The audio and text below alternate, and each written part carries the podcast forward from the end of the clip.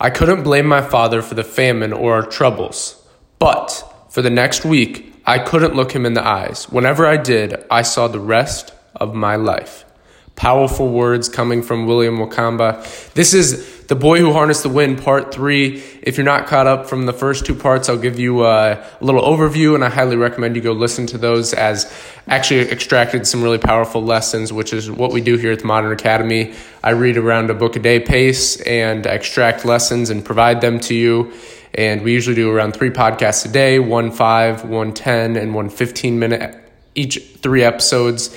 And we're continuing on with part three. So a little catch up and uh, just overview of what we covered in part one and two. William Wakamba is living in Malawi. This is a true story of a boy who grew up in the nation of Malawi, has 11 million people at that time. Only 2% had electricity. There's corrupt government, corrupt officials, barely any law, and they live in this this area where they still believe in witch doctors, spirits, things like this, and. Uh, basically they went through this uh, huge famine and william um, who has a thirst for knowledge thirst for learning which we all do here at the modern academy he he was able to basically he, well his family didn't have any money they didn't have any food so he wasn't able to afford going to school. So what he actually did was he found a library where americans had donated books and he began reading. His thirst for knowledge was so so powerful and you know his hope is to go back to school and but since they can't pay for it um, it's it's very hard on them. And his father basically begged the school the, the people at the school to allow them a little extra time. And this is what happens. He says by the time the last trader left pushing a bicycle laden with our tobacco only one 65 kilogram bale was left hanging under the shelter. My father loaded it into a pickup and took it to the Auction Holdings Limited in Lilongwe, wherever he received where he received around 80 US cents a kilo. Isn't that insane? 80 US cents a kilo. But out of that 65 kilos of tobacco, only 50 were worthy grade for the floor. So to put this in context, again, super poor family, super poor nation. Um, 2% had electricity, 11 million people, and pretty much everyone was a farmer. And there, uh, during this famine period they went through, there was no help from the government, and they, the government didn't even recognize it, and basically just turned a blind eye on them for five months till the uh, they announced on they, barely anybody can listen to the radio in this area, but they had these uh, little battery powered radios that they'd power with these dynamo bikes, and uh, they were able to hear like five months after this famine had been going on, people had been dying, it had been a horrible period in Malawi um, he finally recognized it as an emergency, which is so, it just shows the corruption and, and horridness. Okay, so out of that 65 kilos of tobacco, only about 50 were worthy of the grade floor. So think about that 80 cents per kilo, and only 50 were grade for the floor. After transport costs and government taxes, around 7%, my father came home with around 2,000 kwacha and you can do the math in your head on that. It was just enough to cover my school fees, but the, and that just shows you just how poor they were. They'd be nothing left for the necessities at home, such as cooking oil, salt, soap, medicine, if anyone got sick. Once again, we were broke. My father tried to negotiate with Mr. Tembo. Mr. Tembo is the uh, headmaster at the school, but W.M. Fury was uh, already forbidden me to return. That's another one. He's basically the minister of education was visiting various schools to ensure that all students had paid their fees. If we're caught, said Mr. Tembo, some people could lose their jobs. I was sitting in a chair in the yard and my father returned with the bad news. His eyes were pale and troubled, as if he'd wrestled with a ghost. I recognized the look on his face. It was one I knew well. I've done my best, my father said, but the famine took everything. He kneeled down to face me. Please understand me, son. Papani Kambare, your father tried. It was too difficult to look at him. Chabayono, I said, I understand. At least with daughters, like my sister Annie, a father can hope they'll marry a husband who can provide home and food, even help them continue their schooling. But with a boy, it's different. My education meant everything to my father. That night, he told my mother he'd failed his only son. Today, he said, I'm a failure to my family. Powerful, powerful words. Really let that sink in. This causes me emotion. I mean, it's one of the saddest things for a father to fail his son. Wow, so I'm a failure to my whole family, he says. I couldn't blame my father for the famine or our troubles, but for the next week, I couldn't look him in the eyes. Whatever I did, I saw the rest of my life. The, my greatest fear was coming true. I would end up just like him, another poor Malawian farmer, laboring in the soil, thin and dirty, with hands as rough as animal hides and feet that knew no shoes. I loved my father and respected him deeply, but I did not want to end up like him. If I did, my life would never be determined by me, but by rain and the price of fertilizer and seeds. I would do what every Malawian was supposed to do. What was written by God in the Constitution. I would grow maize, and if I was lucky, maybe a little tobacco. In years when the crops were good and there were a little extra to sell, perhaps I could buy some medicine and a new pair of shoes. But most of the time, I knew there would be hardly enough to simply survive. My future was chosen, and thinking about it now scared me so much I wanted to be sick. What could I do? Nothing, only accept.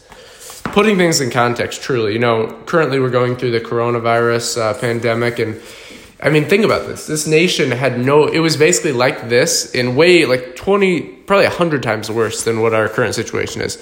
No electricity. Like they said, you know, they, they had to go to bed around 7.30 at night because they had no electricity. And this is really the story of William innovating, using his thirst for knowledge, using self-learning, which is what we're all about here at the Modern Academy, and using this to actually, he, he ends up building a windmill. And that's kind of what we're getting to. It's so interesting. So harvests are the time to remember your sacrifice. It's so true. I re- I've recorded episodes in this podcast about seasonality of life, you know, kind of seeing it summer, fall, winter, spring, how obviously it doesn't have to be those actual times in your life, but how life has these cycles. And you can really learn from nature as far as this goes. So he says, you know, they talk about um, this harvesting time when uh, hopefully they, they'll belly, their bellies will be full because they've been starving and going through this famine. And He says, harvests are time to remember your sacrifice. And they sacrifice so much. We all laughed about it. Now, because I was only during, a. so, uh, Oh, so th- they were finally able to eat and they were kind of happy and joking around after multiple months. I think it was like over six months in this famine.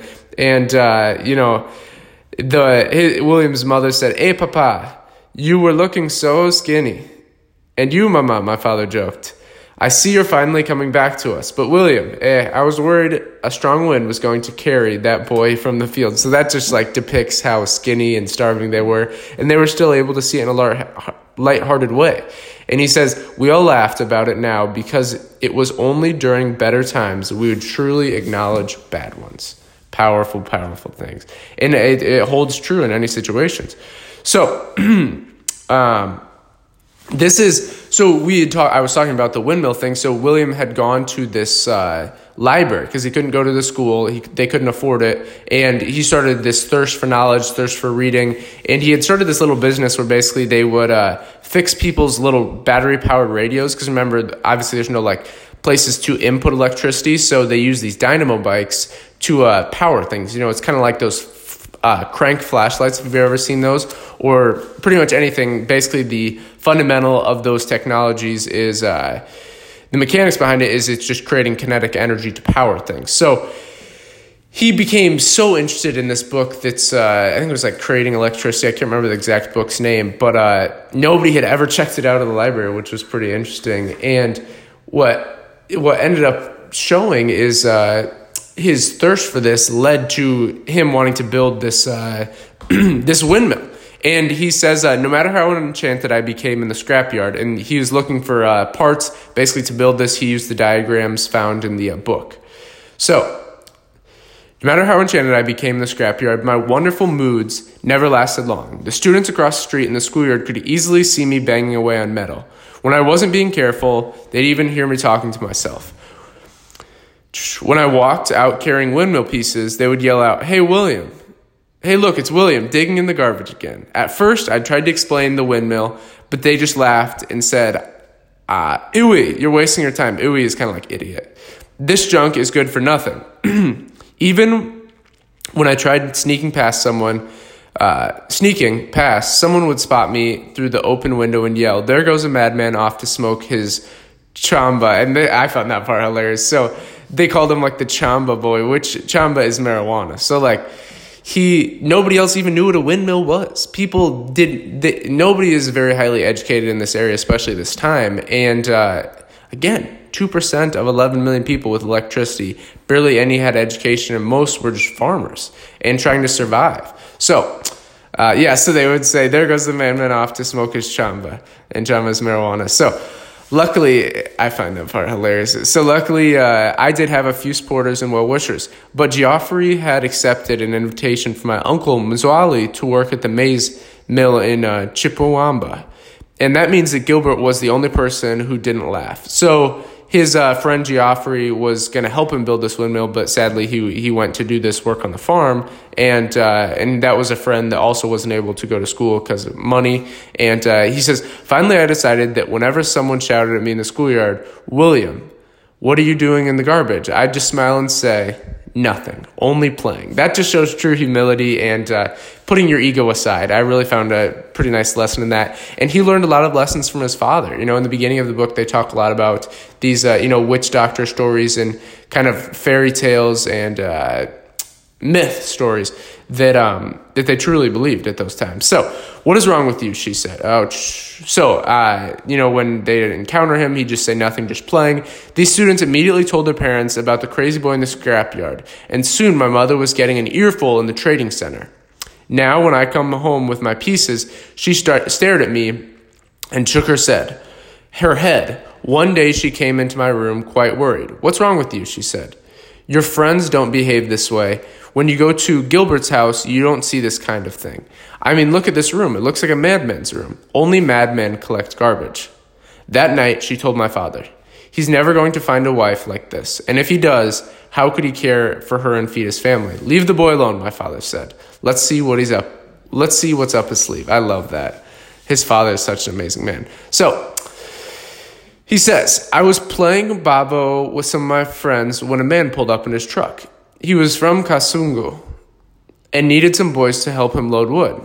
I'll, play, I'll pay 200 kwacha for the job, he said. I ran over waving my arms. I'm ready, I'll do it. And the man told me to jump in the back, along with the other 10 boys. Work hard, Guanu man. The others yelled. Knowing I was lucky, I spent all afternoon throwing the logs in the truck, sweating in the sun, never so happy to be working in my life. With 200 kwacha, I would be I was able to pay a welder to connect the shock absorber to the sprocket and made it spin.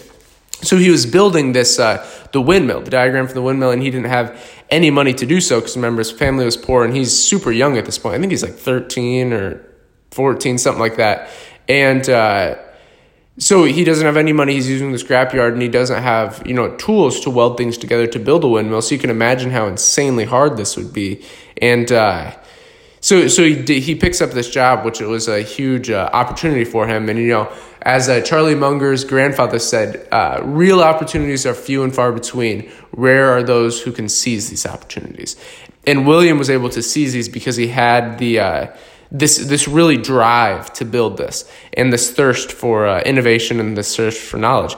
So he says, uh, I was also uh, I also needed him to melt holes in the blades of the tractor fan so I could attach the blades of my windmill. Mr. Godston's shop was in the trading center under a grass covered shelter near the Ipanga barber shop. Even though I had the money for the job, Godston laughed when I walked up carrying my pieces.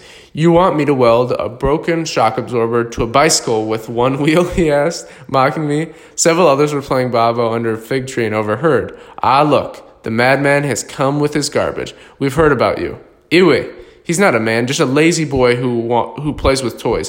He's masala. That basically all those words are just idiots and like worthless.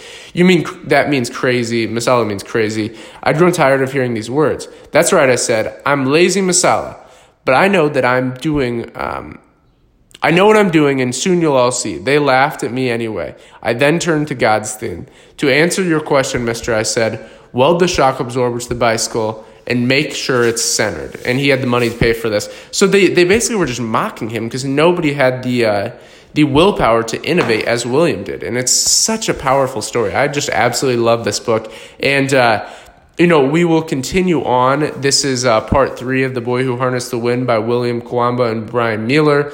Absolutely inspiring story. Tomorrow we'll be uh, discussing part four, which might be the, uh, we might be ending it just so interesting with his uh, trial and error. Everybody in the village, you know, he has all this pressure from his parents now, and his father's saying, What can we do? He's not able to go to school to gain more knowledge. He's purely relying on these books that Americans donated. And it's just such a powerful story. I absolutely loved it, and it really puts things in perspective for us in the Western world. Thank you guys so much for listening. I hope you enjoyed this. And if you did, please consider leaving us a review and subscribe highly recommend you pick up The Boy Who Harnessed the Wind, an amazing book about currents of electricity and hope, created by William Kamkwamba. Thanks for listening, and until next time.